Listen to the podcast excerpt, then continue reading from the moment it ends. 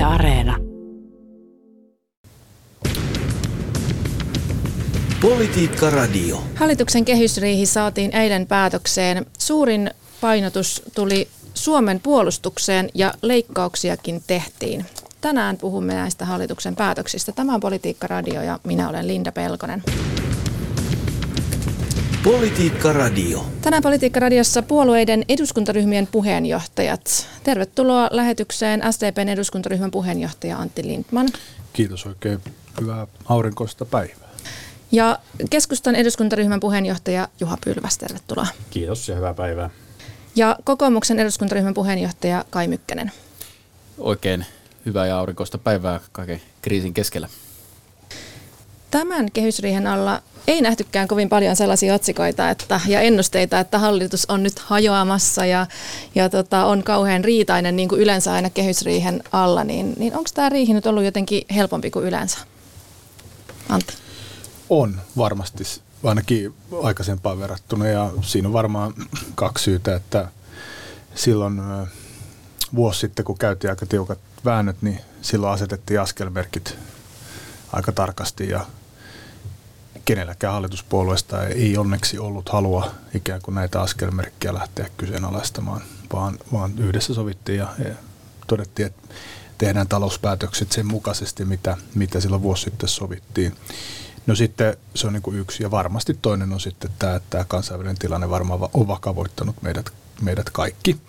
Ja, ja sitten hyvin nopeasti muodostui yhteinen ymmärrys, paitsi hallituksen sisällä, niin selvästi myös laajemminkin Suomessa yhteiskunnassa, että nyt meidän on välttämätöntä satsata meidän, meidän puolustukseen, asevaraseen turvallisuuteen, mutta myös kokonaisturvallisuuteen, huoltovarmuuteen ja, ja kyberturvallisuuteen, ja, joka on järkevää tehdä nyt senkin vuoksi, että mitä pitemmäksi näitä ö, hankintoja ja kustannuksia lykätään, niin sitä korkeampi hintalappu niistä tulee, koska kohtaan kaikki maat sekä puolustus, kyberturvallisuus, huoltovarmuus että myöskin vihreän siirtymän markkinoilla. Mm. Juha, oliko helppo riihi? No minusta hallituspuolet nyt osoitti sen, että vaikeina hetkenä niin tämmöisellä yhteistyöllä ja sopimisella ja niin kompromissien ja ratkaisujen hakemisella niin pystytään aika nopeasti tekemään todella vaikeitakin päätöksiä. Et se, se mun mielestä tähän aikaan, tähän vaikeaan kriisiaikaan, niin on, on hyvä osoitus hallitukselta, että niitä vaikeitakin asioita pystytään sopimalla ratkaisemaan. Mm. Kai, miltä näytti tämä kehysriihi tällä kertaa? Yhtä mieltä ollaan siitä, että puolustukseen ja varautumiseen tarvitaan resursseja myös tietysti vaikkapa ukrainalaisten turvaa hakevien tilanne vaatii sen yli 500 miljoonaakin, siis nämähän on isoja, isoja muutoksia.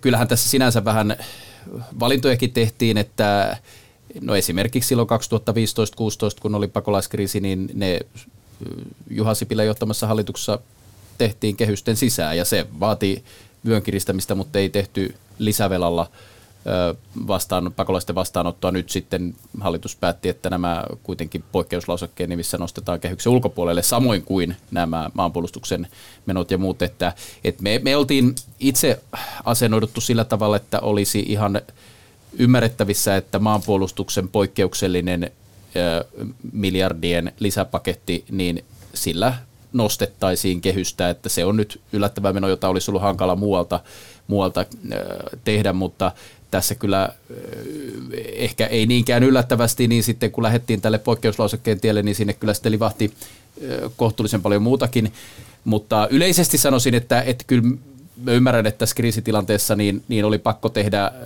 kriisiä ja budjetti. Se, mitä muistuttaisin, että meillä on edelleen toista tuhatta avointa työpaikkaa, toista tuhatta pitkäaikaistyötöntä ja vain lisäämällä työssä olevien määrää Suomessa, niin me pystytään tämä kasvava velkataakka taittamaan. Ja, ja siitä on niin syytä kantaa huolta, että sillä puolella olisin toivonut, että olisi vielä vaikka jaksettu istua viisi päivääkin ja vähän takoa, takoa tota lisätyöllisyystoimia, kun niiden tarve nyt nousi, kun, kun meidän menotarve selvästi lisääntyi. Tämä on se meidän niin pääkysymys, että tässä ehkä päästiin nyt liian helpolla sitten, sitten riihestä, kun todettiin, että tässä tilanteessa ei tarvitse tuloja tehdä niille menoille, jotka, jotka sinne lisättiin. Niin tosiaan tässä nyt kehykset paukkuu aika paljon taas ja, ja tota, velkaa tehdään. Siis keskustan puheenjohtaja Annika Saarikko, valtiovarainministeri, sanoi vain pari kuukautta sitten, että että keskusta jättää hallituksen, jos kehykset ylitetään. No, miten tässä nyt sitten näin on käynyt, että ette kuitenkaan ole ilmeisesti jättämässä hallitusta, Juha? Niin, no tuota, Venäjän hyökkäyssota alkoi kuusi viikkoa sitten, että maailmantilanne on tällä hetkellä pikkusen erilainen kuin se kaksi kuukautta sitten. Ja mun mielestä on tuota jotenkin hassua, että, että tuota, katsotaan mitä kaksi kuukautta sitten on linjattu kun tilanne on muuttunut täysin päälaiksi, että politiikkaakin pitää tehdä ajassa. Ja tässä ajassa pitää tehdä sellaista politiikkaa, mikä tähän aikaan kuuluu. Että nyt ollaan menossa ihan toiseen suuntaan niin Suomessa kuin Euroopassa kuin maailmallakin siitä, mitä me oltiin vaikkapa kaksi kuukautta sitten. Eli se, se, niin se maailmanpoliittinen ja talouden tilannehan on muuttunut ihan toisenlaiseksi. Että me ollaan erittäin suuressa epävarmuuden tilanteessa tällä hetkellä, ei tiedä mitä tapahtuu. Euroopassa riehuu sotaa, ja, ja se on vain kuusi viikkoa vanha asia, eli niitä seurauksiakaan me ei vielä ihan kaikkia tiedä, mitä tulee tässä tapahtumaan. Että tämä, tämä nyt, mitä kehyksessä on sovittu, niin nythän tässä niin pyritään hieman ennakoimaan, mitä tässä voi tapahtua, mutta sehän ei tarkoita sitä, että niillä, niilläkään askelmerkillä osutaan ihan täysin kohdalle. Niin, ja sitten vielä tästä täytyy nyt nähdä, että tässä oli tavallaan kaksi yhtäaikaista raidetta. Eli oli tämä niin sanottu normaaliraide, jossa – tehtiin ne päätökset, mitä oli aikaisemmin sovittu, mihin varmaan valtiovarainministerikin viittasi silloin joulukuussa, että, että tästä ei lähdetä lipeämään ja ei, hallitus ei siitä livennyt, vaan löysi ja etsi ne säästöpäätökset, mitä oli yhdessä tehty. Siihen hän viittasi, mutta tuskin valtiovarainministeriö osasi vaikka jos katsoo tätä hallituskautta, niin tästähän puuttuu enää heinäsirkat. Ni, niin tuskin osasi niin kuin joulukuussa odottaa, että meillä on varmaan kukaan meistä, että meillä on niin kuin täysmittainen Venäjän käynnistämä brutaali hyökkäyssota. Ja tämä oli se toinen raide, ja jonka vuoksi nyt sitten jouduttiin tekemään kehyspoikkeus. Ja pidän tätä vastuullisena, että tämä tehtiin, koska toistan, että jos tämä olisi lykätty myöhemmäksi, niin, niin ne kustannukset olisi vielä isompia. Tai sitten toinen vaihtoehto olisi tietysti ollut ottaa tämä noin kahden miljardin kustannus sitten pois jostain toisaalta. Ja, ja kyllä mä jotenkin pikkusen niin kuin tässä tilanteessa, jossa nyt sitten tämä sota näkyy jokaisen suomalaisen arjessa aika kovana hintojen nousuna, niin, niin olisi ollut aika tylylinja esimerkiksi tässä kohtaa nyt lähteä tekemään isoja sosiaaliturvaleikkauksia heidän arkeen, joihin se tämä elinkustannusten nousu niin kuin eniten tuntuu. Ja, ja sen vuoksi, niin, koska mitä vaikeimmat ajat, niin sitä tärkeämpää, että, että me niin kuin vältetään jakolinja ja yritetään pitää kaikki kyydissä, koska se on myös iso osa meidän kokonaisturvallisuutta ja, ja tavallaan mihin myöskin osaltaan maanpuolustustahto täällä perustuu. Niin tosiaan sosiaaliturva, kun tässä tuli esiin, niin tota, kai olisiko kokoomus leikannut jostain muusta tai tehnyt toisenlaisia päätöksiä? Ainakin kokoomuksen puheenjohtaja Petteri Orpo sanoi hiljattain Helsingin Sanomille, että sosiaaliturvasta voisi leikata. Joo, meidän vaihtoehtobudjetissa on noin 2,5 miljardia vähemmän menoja tälle vuodelle. Ja niistä noin puoli miljardia on ö, sosiaaliturvan palauttamista ö, 4-5 vuoden takaiselle tasolleen, siis työmarkkinatuen osalta ja toimeentulotuen omavastuun palauttaminen ei mitään radikaaleja juttuja, vaan sellaisia asioita, jotka samalla poistaa työttömyysloukkuja, joissa ei kannata töitä ottaa vastaan. Ja toki myöskin sitten on säästöjä. Ja ne on hankalia kipeitä säästöjä, mutta me halutaan – niiden osalta auttaa ihmisiä mieluummin niin, että me tehdään työpaikkoja. Meidän vaihtoehtobudjetin toimilla tietopalvelun laskelmien mukaan yli 100 000 olisi enemmän Suomessa työssä käyviä kuin nyt tällä vaihtoehdolla. Et se on se niin peruslinja, että me uskotaan siihen, että ihmisten pitää auttaa nousee omille jaloilleen. Toki tarvitaan myös sosiaaliturvaa, mutta sillä vuosittaisella sosiaaliturvan korotuksilla, joilla itse asiassa asumistuen, toimeentulotuen, valtion maksamien työttömyysetuuksien summa on tuplaantunut viimeisen vuosikymmenen aikana, niin kysyn vaan, onko se suunta, joka voi vain jatkua, vai pitäisikö tehdä jotain muuta. Mutta sen, niin kuin sanoin, että meillä on neljä viidesosaa niistä meidän säästötoimista on itse asiassa muuta kuin sosiaaliturvaa. Meillä on monta sata miljoonaa yritystukien leikkauksia, meillä on uudelleenkohdennuksia, että et vaikka jättäisiin nyt nämä sosiaaliturvan tulonsiirtojen kevennykset pois, niin kyllä meillä olisi keinoja, joita olisin me hallituksena – ottaneet käyttöön, jotta osa tästä menojen kasvusta, tämä on kuitenkin nyt 7 miljardia ensi vuonna lisää velkaa jälleen tilanteessa, jossa talous kasvaa. Toki siinä on miljardi puolitoista selkeästi kriisiajan menoja. Emme niitä vastusta. Kuten sanottu, olisimme itsekin nostaneet kehystä sen verran, mutta olisimme samalla tehneet kyllä näitä meidän vaihtoehtobudjetin säästöjä, jotka on kokonaisuus. Antti. No ehkä hyvä konkretisoida juuri, että mitä se tarkoittaa.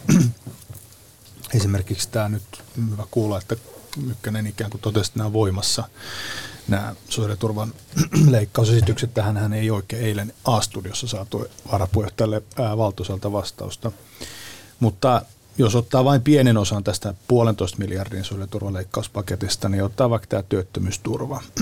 Nyt kun hallitus tekee tämän ylimääräisen aikaistelun indeksitarkistuksen työttömyysturvaa, niin se nousee jonnekin tuonne 760 eurohujakoille kuukaudessa, joka ei ole kovin suuri, suuri summa. Ja, ja mitä se tarkoittaa se vuoden 2019 taso työttömyysturvassa, se painuisi alle 700 euroa. Eli siinä on niin kuin melkein 10 prosentin ero nyt, että jos toteutettaisiin tämä kokoomuksen vaihtoehto tästä työttömyysturvaleikkauksesta. Siis melkein kymmenys pois tilanteessa, jossa, jossa inflaatio laukkaa noin 5 prosenttia. Eli me tehtäisiin todella iso elintasoheikennys, siis yli 10 prosenttia, heidän arkeen, joilla ennestään on ollut jo kaikkein vaikeinta ja joilla, joilla näiden hintojen nousun vuoksi on sekä ruoan, energia ja muiden hintojen kallistumisen vuoksi niin kaikkein ahtainta. Niin kyllä mä niin kuin toivoisin, että, että, tota, että tätäkin puolta mietittäisiin niiden ihmisten kannalta siellä, jotka joutuvat pienille etuuksille elämään. Mä oon samaa mieltä, että, että meidän on niin kuin ainoa kestävä tapa saada julkinen talous kuntoon on saada ihmiset, ihmiset töihin. Ja sen vuoksi, sen puolesta tässä on tehty hartiavoimin töitä ja, ja saatu myöskin nyt tämä työllisyysaste suurin piirtein siihen tavoitteeseen, saatu kiritty Ruotsia kiinni tässä ja, ja monilla mittareilla. Ja paljon tässä on työtä tehtävänä, mutta tilanteessa, jossa inflaatio on niin kuin, niin kuin vuosikymmeniin korkeammalla tasolla, me on sota Euroopassa, me joudutaan varautumaan, niin nyt sitten näihin puolustushuoltovarmuusmenoihin, niiden leikkaaminen heiltä, joilla ennestään kaikkea vähiten on, niin, niin en pidä sitä oikeana ö, tai oikeudenmukaisena vaihtoehtona. Joo. Joo, tähän, tähän tuota, kollega tuossa hyvin määritteli ne, mitä itsekin tuossa ajattelin nostaa vielä esille. Eli tämä, mehän tehdään nyt kehyksiä, joilla ennakoidaan tulevaisuutta. Ja siellähän on panostettu tähän TKIhin sen takia, kun on, on arvio, että tästä nyt tästä Venäjän hyökkäyssodasta aiheutuu talouden, talouden tuota, taantumaa, että se, se kasvu ei olekaan sitä luokkaa, mitä se tällä hetkellä on. Hallitus on saanut niitä toimenpiteitä aikaa, millä työllisyyttä parannella. Me saavutetaan lähes se tavoite, mikä meillä on ollut, se 75 prosenttia. Eli toimenpiteet ovat olleet oikeasuuntaisia, mutta nyt pitää katsoa tulevaisuuteen ja niillä TKI-panostuksilla, mitä nyt on, nyt on sovittu, niin niillä sitten luodaan myös tulevaisuuteen sitä, sitä tuota, työllistymisen ja yrityksen yritysten tuota, niin, kasvu- ja viennin mahdollisuuksia. Mm. Tässä nyt voi mainita tähän väliin, että pari viikkoa sitten Politiikkaradiossa puhuttiinkin tästä ruoan hinnan noususta ja täällä oli MTK Max Schulman vieraana, joka kertoi, että ruoan hinta voi nousta Suomessa yli 10 prosenttiakin tänä vuonna, jopa 15 prosenttiin saattaisi mennä, niin tota, tämä varmasti vaikuttaisi nimenomaan pienituloisille ja eläkeläisille, kuten Antti tässä toteskin, niin, niin Kai Mykkänen, miten teillä kokoomuksessa nähdään tämä kuvio, jos te samaan aikaan olisitte kyllä valmiita leikkaamaan sitten pienituloisilta? Niin kustannusten, kustannusten nousuhan on monialainen haaste meillä yhteisesti ja olin ehkä pikkusen kyllä yllättynyt siitä, että hallitus ei kuitenkaan tarttunut esimerkiksi sellaiseen keinoon, joka ei olisi myöskään velkaantumista lisännyt, että tässä olisi tätä liikennepolttoaineiden jakeluvelvoitetta jaksotettu uudelleen, palautettu siihen niin sanottu kaksoislaskenta, jolla olisi voitu pumppuhintaa tuommoinen 12-15 senttiä saada alas aika nopeasti. Ammattidieselhän on valmistelus, mutta se kestää, kestää puoli vuotta varmaan ainakin, mutta yhdessä nämä olisi ammattiliikenteelle noin 30 senttiä litralta tämän hetken arvioiden perusteella. Ja siis lähtökohtana meidän kannalta on se, että nyt tässä tilanteessa kaikki toimet pitäisi suunnata siihen, että me voidaan korvata venäläistä energiaa mahdollisimman pienin kustannuksin, jolloin esimerkiksi tällainen ää, hyvin korkeaksi noussut uusiutuvan jakeen käytännössä niin kuin aasialaisen keitinrasvan tuominen Pohjoismaihin, niin, niin jäisi sitten vähemmälle. Se ei tarkoita sitä, etteikö kymmenen vuoden päästä sitten niiden osuudet tulisi olla korkeammallakin siihen mennessä ehtii tekniikka kehittyä. Mutta että tällä olisi kustannusten hillitsemispuolta käyttäneet ö, astetta rohkeammin kuin mitä hallitus nyt sitten päätyi käyttämään. Vihreät selvästi fiksoituvat tähän jakeluvelvoitteeseen, että sitä ei saa koskea yhtään, ja se osittain sitten taas nostaa näitä kustannuksia. Mutta että tota, ja kuten sanottu, niin kyllähän tässä toki näihin kustannusten nousuihin täytyy reagoida, että esimerkiksi tämä indeksitarkistus nyt sitten vähimmäisetuksiin, niin en sano, että se välttämättä oli, oli väärä päätös. Et voi olla, että oli ihan järkevää aikastaa indeksitarkistus ensi talvesta tähän hetkeen, koska tämä kustannuskriisi on nyt päällä. Mutta kysymys sitten taas sosiaaliturvarakenteissa on siitä, että niin kuin sanoin, niin meillä on vuosikymmenessä tuplaantunut tämä vähimmäisetuuksien maksettu summa, ja en valitettavasti näe sellaista muutosta, että me oltaisiin saatu ihmisiä voimaannutettua, syrjäytymistä vähennettyä, sillä meidän täytyy löytää parempia keinoja, jotka nostaa ihmisiä jaloilleen töihin. Niitä on onneksi jonkun verran tehty, mutta niitä olisin rohkeammin tässä kaivannut ja niiden osana myöskin sitä kannustilokkojen purkamista. Niin, mutta hei, puhutaan vielä siitä, että mitä tässä kehysriihessä nyt sitten oikein päätettiin.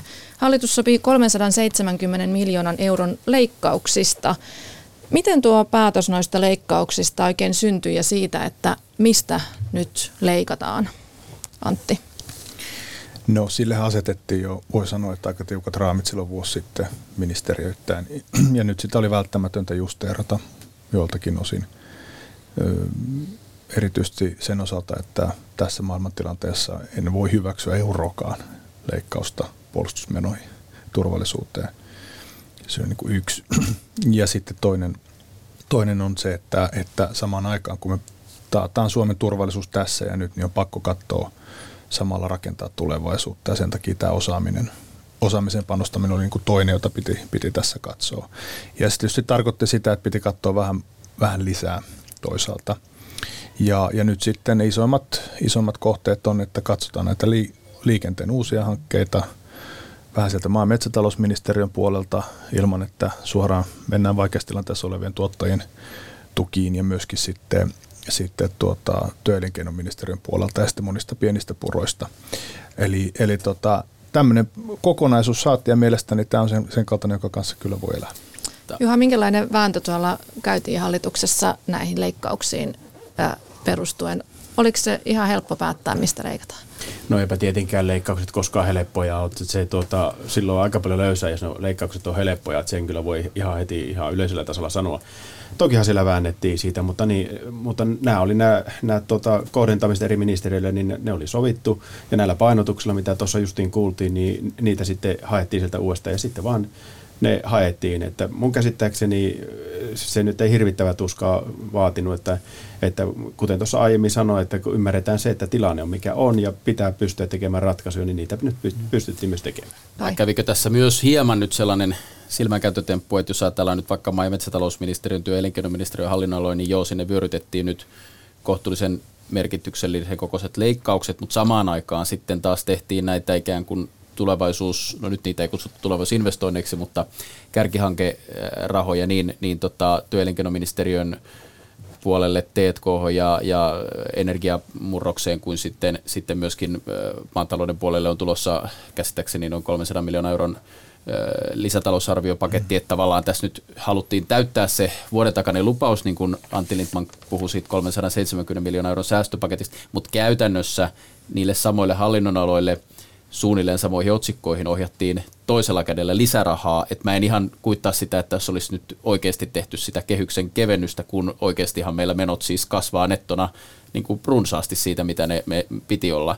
Ja sitten vielähän tässä hallitus käytti nyt myöskin sen, sen tavallaan vähän, vähän luovasti, että kun inflaatio on nyt noussut, niin se sitten antaa mahdollisuuden myöskin nostaa ikään kuin kehysmenojen realista tai kehysmenojen nimellistä tasoa, vaikka nämä – budjettiluokat ei ole läheskään kaikki indeksisidonnaisia. Eli sieltä pystyttiin, oliko se nyt 40 miljoonaa ohjaamaan niin kuin ihan uusiin kohteisiin rahaa sen takia, että laskennallisesti kehystaso saatiin nostaa kustannusinflaation verran, vaikka se inflaatio ei osu läheskään kaikkiin budjettieriin. Mutta että, eli toisin sanoen mä sanon, että tämä 370 miljoonaa euroa, että se olisi nyt toteutettu, niin en itse allekirjoita, että se olisi toteutettu.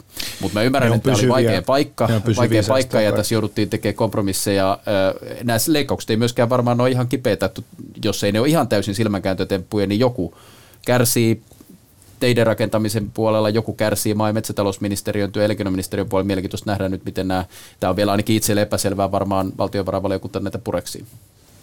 Joo, sanon vi- vielä, että tässä menee vähän tässä niin kuin ne säästöt, mitkä tehtiin, niin ne tehdään pysyvästi sitä kehystasoa alentamalla. Tai ne alentaa pysyvästi kehystasoa, niin tämä pysyvä tason alennus, jossa ei kehys seuraa mm. sitä kustannusten nousua. Se on aito reaalinen alennus kehystasoon, joka on pysyvä ja sitten – sitten myöskin nämä, nämä säästöt, säästöt, jotka nyt tehdään, niin ne jää sinne pysyvästi, jotta sitten tältä puolelta ei jää perintöä. Ja sitten nämä ylimääräiset satsaukset, ja niin ja sitten tavallaan tämä, tämä tutkimuksen tuotekehitykseen ja nämä panostukset, nehän tehtiin kaikki täällä kehyksen sisällä. Ja sitten mitä tulee näihin sodasta aiheutuviin kustannuksiin, niin pois lukien ää, nämä noin 200 miljoonaa puolustusvoimien pysyviin menoihin – rajavartiolaitokseen kyberturvallisuuteen yhteensä noin 300 miljoonaa. Siellä on pysyviä, niin pääsääntöisesti nyt tämä kahden miljardin paketti tälle vuodelle ja, ja myöskin sitten niitä syntyviä kuluja ensi vuodelle, ne, on, ne, on tota, ne ei ole pysyviä, vaan, vaan, tuota, vaan ne on nimenomaan näitä sodasta johtuvia. Esimerkiksi tämä puolustuspuolella, niin, niin ylivoimaisesti suurin osa on todella näitä hankintoja, materiaalihankintoja, jotka tulee sekä tälle ensi vuodelle ja voi olla, että jotain häntää siitä ja tulevaa vielä. Politiikka Radio. Politiikka Radiossa keskustelemme tänään hallituksen kehysriihestä ja mitä siellä päätettiin. Täällä studiossa keskustelemassa SDPn eduskuntaryhmän puheenjohtaja Antti Lindman, keskustan eduskuntaryhmän puheenjohtaja Juha Pylväs ja kokoomuksen eduskuntaryhmän puheenjohtaja Kai Mykkänen ja minä olen Linda Pelkonen. Tässä nyt mentiinkin vielä uudestaan, tai oikeastaan ollaan menty jo monta kertaa näihin puolustus panostuksiin. Eli tosiaan kaksi miljardia euroa vähän päällekin panostetaan puolustukseen. Käydään nyt ihan rauhassa vielä läpi, mitä tuo summa oikein pitää sisällään, mitä tuolla kahdella miljardilla oikein saadaan, Juha? No sillähän vahvistetaan meidän, meidän puolustusta, että siellä on tarvikkeita ja kaikkia muuta mahdollista, että se, se lista oli minun käsitteekseni aika pitkä, vaikka niitä yksityiskohtia en ole kaikkia nähnytkään. Et se, se ajatus on siinä, että meidän, meidän tota, maanpuolustusta pitää, pitää vahvistaa. Siellä on myös maanpuolustuskoulutukseen lisätty määrärahoja. Eli kyllä niin tämä, tämä niin maanpuolustuksen ja turvallisuuden lisääminen, niin sehän se tässä kaiken ajan on. Antti. Joo, kolme asiaa. Numero yksi, valmiuden ylläpito, joka, jota on jouduttu pitää tehostettuna jo tässä jonkun aikaa, niin se ei ole ihan ilmasta. Se on niin kuin yksi, joka on akuutti tarve. Sitten toinen, henkilökunnan lisääminen – ja kertausharjoitusten lisääminen ää, tuota, on, on toinen. Eli tavallaan tämmöisen tuodaan niin kuin ikään kuin muuttuneen turvallisuusympäristön vaatimusten tasolle tämä pysyvä toiminta. Ja sitten kolmas on todella tämä, tämä puolustusmateriaalin varmistaminen, joka on sitten se niin kuin isoin erä, että et pitää olla varau. Nyt ollaan Ukrainasta nähty, että miten tärkeää on, että jos pahin sattuu, niin silloin pitää olla niin kuin materiaalia, omaa materiaaleja, varastot täynnä, omaa tuotantoa ja kanavat auki. Ja, ja siihen, tämä, siihen tämä, tämä tuota, kaikkein isoin erä liittyy. Ja sitten varmaan on niin, että tulevina vuosina tulee vielä pohdittavaksi, että tarvitaanko me jotain uusia kyvykkyyksiä. Et silloin Krimin valtauksen, ää, tuota, silloin kun Venäjä valtasi laittomasti Krimin, niin tota, silloinhan sen jälkeen Suomessa toimittiin onneksi toisin kuin muualla Euroopassa, että silloin nähtiin, että tämä perinteisen, eli niin sanotun konventionaalisen sotilaisen voiman ja, ja siihen varautuminen ei ole kadonnut mihinkään. Silloin lähdettiin voimakkaasti esimerkiksi meidän tykistöä vahvistamaan. Ja sitten samalla lähdettiin pitämään kiinni siitä, että asevelvollisuusjärjestelmässä pidetään kiinni ja, ja kertauksia, ää, tota, niistä pidetään huoli. Niin, niin silloin, ja nyt kun me nähdään, niin nämä päätökset oli oikeita, koska me ollaan tässä Euroopassa kuitenkin nyt sitten viimeisen kymmenen vuoden aikana niin oltu niin kuin niin kuin parha, miten sanoisin nyt, niin kuin parhaiten varautuneemmasta päästä. Ja nyt sitten varmasti on niin, että on tarve katsoa, mitä tästä, tämän sodan opetukset tarkoittaa ja sen pohjalta sitten miettiä, että, että tarvitaanko me tämän jo ennestään kyllä vahvojen puolustusvoimien, erittäin vahvojen maavoimien, Euroopan vahvimman tykistön ja sitten ilmavoimapäätösten ja hyvän, hyvän niin kuin meri, merivoimien lisäksi niin tarvitaanko me jotain uusia kyvykkyyksiä, se on varmaan vielä tässä pohdinnassa. Ja siihen tietysti varmaan osaltaan sit liittyy myös nämä osaltaan nämä tulevat pohdinnat tästä turvallisuusratkaisusta, jotka nyt käynnistyy. Mm. Mm. No miten oppositiossa kokoomus näkee, Kai Mykkänen, onko tämä kaksi miljardia oikein mm. suuntainen summa, joka tähän panostetaan? On, ja me pari viikkoa sitten julkaistiin itse asiassa me oma tämmöinen näkemys siitä, äh, missä meidän puolustusalan ekspertit tätä oli selvittäneet, päätyi hyvin samaan kokoiseen, että suunnilleen 2 miljardia hankintoja ja, ja tosiaan semmoinen, semmoinen tota, 130-150 miljoonaa euroa nyt sitä pysyvää toimintamenokohotusta ja nämä, nämä kohteetkin, mitä tässä on, on tota, kollegat luetellut, niin on, on aika lähellä niitä. Ehkä sellainen lisä, minkä sanoisin, että musta tämä Ukrainan sota jo nyt on kyllä opettanut sen, että mikä on ainakin itsellä ollut jopa vähän tavallaan yllättävää, että kyllä ihan tämmöisessä perinteisessä tai suurvallan toteuttamassa operaatiossakin, niin tässä kyllä se niin kuin laajan maanpuolustustahdon ja hyvinkin kevyillä aseistuksella tapahtuvan vastarinnan merkitys on, voi olla hyvinkin merkittävä sille suurvalta-armeijan etenemiselle ja sitä kautta varmasti myös pelotevaikutuksena, jolloin ehkä, mihin tässä Juha Pylväs pikkasen viittaskin, niin, niin ehkä erityistä huomiota laittaisin siihen, että me vahvistettaisiin kaikin tavoin niin kuin maanpuolustuskoulutus ryn roolia, reserviläistoiminnan roolia ja, ja tuotta, ikään kuin voimaannutettaisiin sitä porukkaa mu- muutenkin kuin ikään kuin puhtaasti puolustusvoimien reserviläisharjoitteluna, siis, siis kertausharjoituksina, että mä luulen, että se, sen, sen merkitys näiden meidän paikallisjoukkojen organisoitumiskyvyn osalta ja näin niin on, on, on nyt entistä isompi tämänkin sodan myötä. Ja, ja tota, tietysti näitä hankintoja täytyy sitten miettiä, että mä jotenkin itse vähän aavistasin, että tämä merialueen puolustuskyky ja sen, se niin kuin meidän toimintakyky Itämerellä tämmöisissä kriisitilanteissa sen, sen turvaaminen, niin sen merkitys tulee korostumaan ja, ja tota, siinä suhteessa varmaan tulevina Joo. vuosina tullaan edelleen kiinnittää huomiota. Mutta mä luulen, että onneksi tästä ei saada, saada riitaa, että on aika yhteinen asia. Ja tähän onneksi löytyy parempiakin asiantuntijoita, että nyt hallitus oikeastaan toteutti sen, minkä puolustusvoimat niin kuin pyysi ja, ja näin. Mutta varmaan ehkä jos tähän vielä lisää, niin jos katsoo, että mikä on siellä Ukrainan kuitenkin, niin kuin voi sanoa, että ylivoimasta vastustajaa vastaan kuitenkin siihen nähden erittäin hyvän menestyksen taustalla ollut, niin sieltä voi nostaa kaksi asiaa.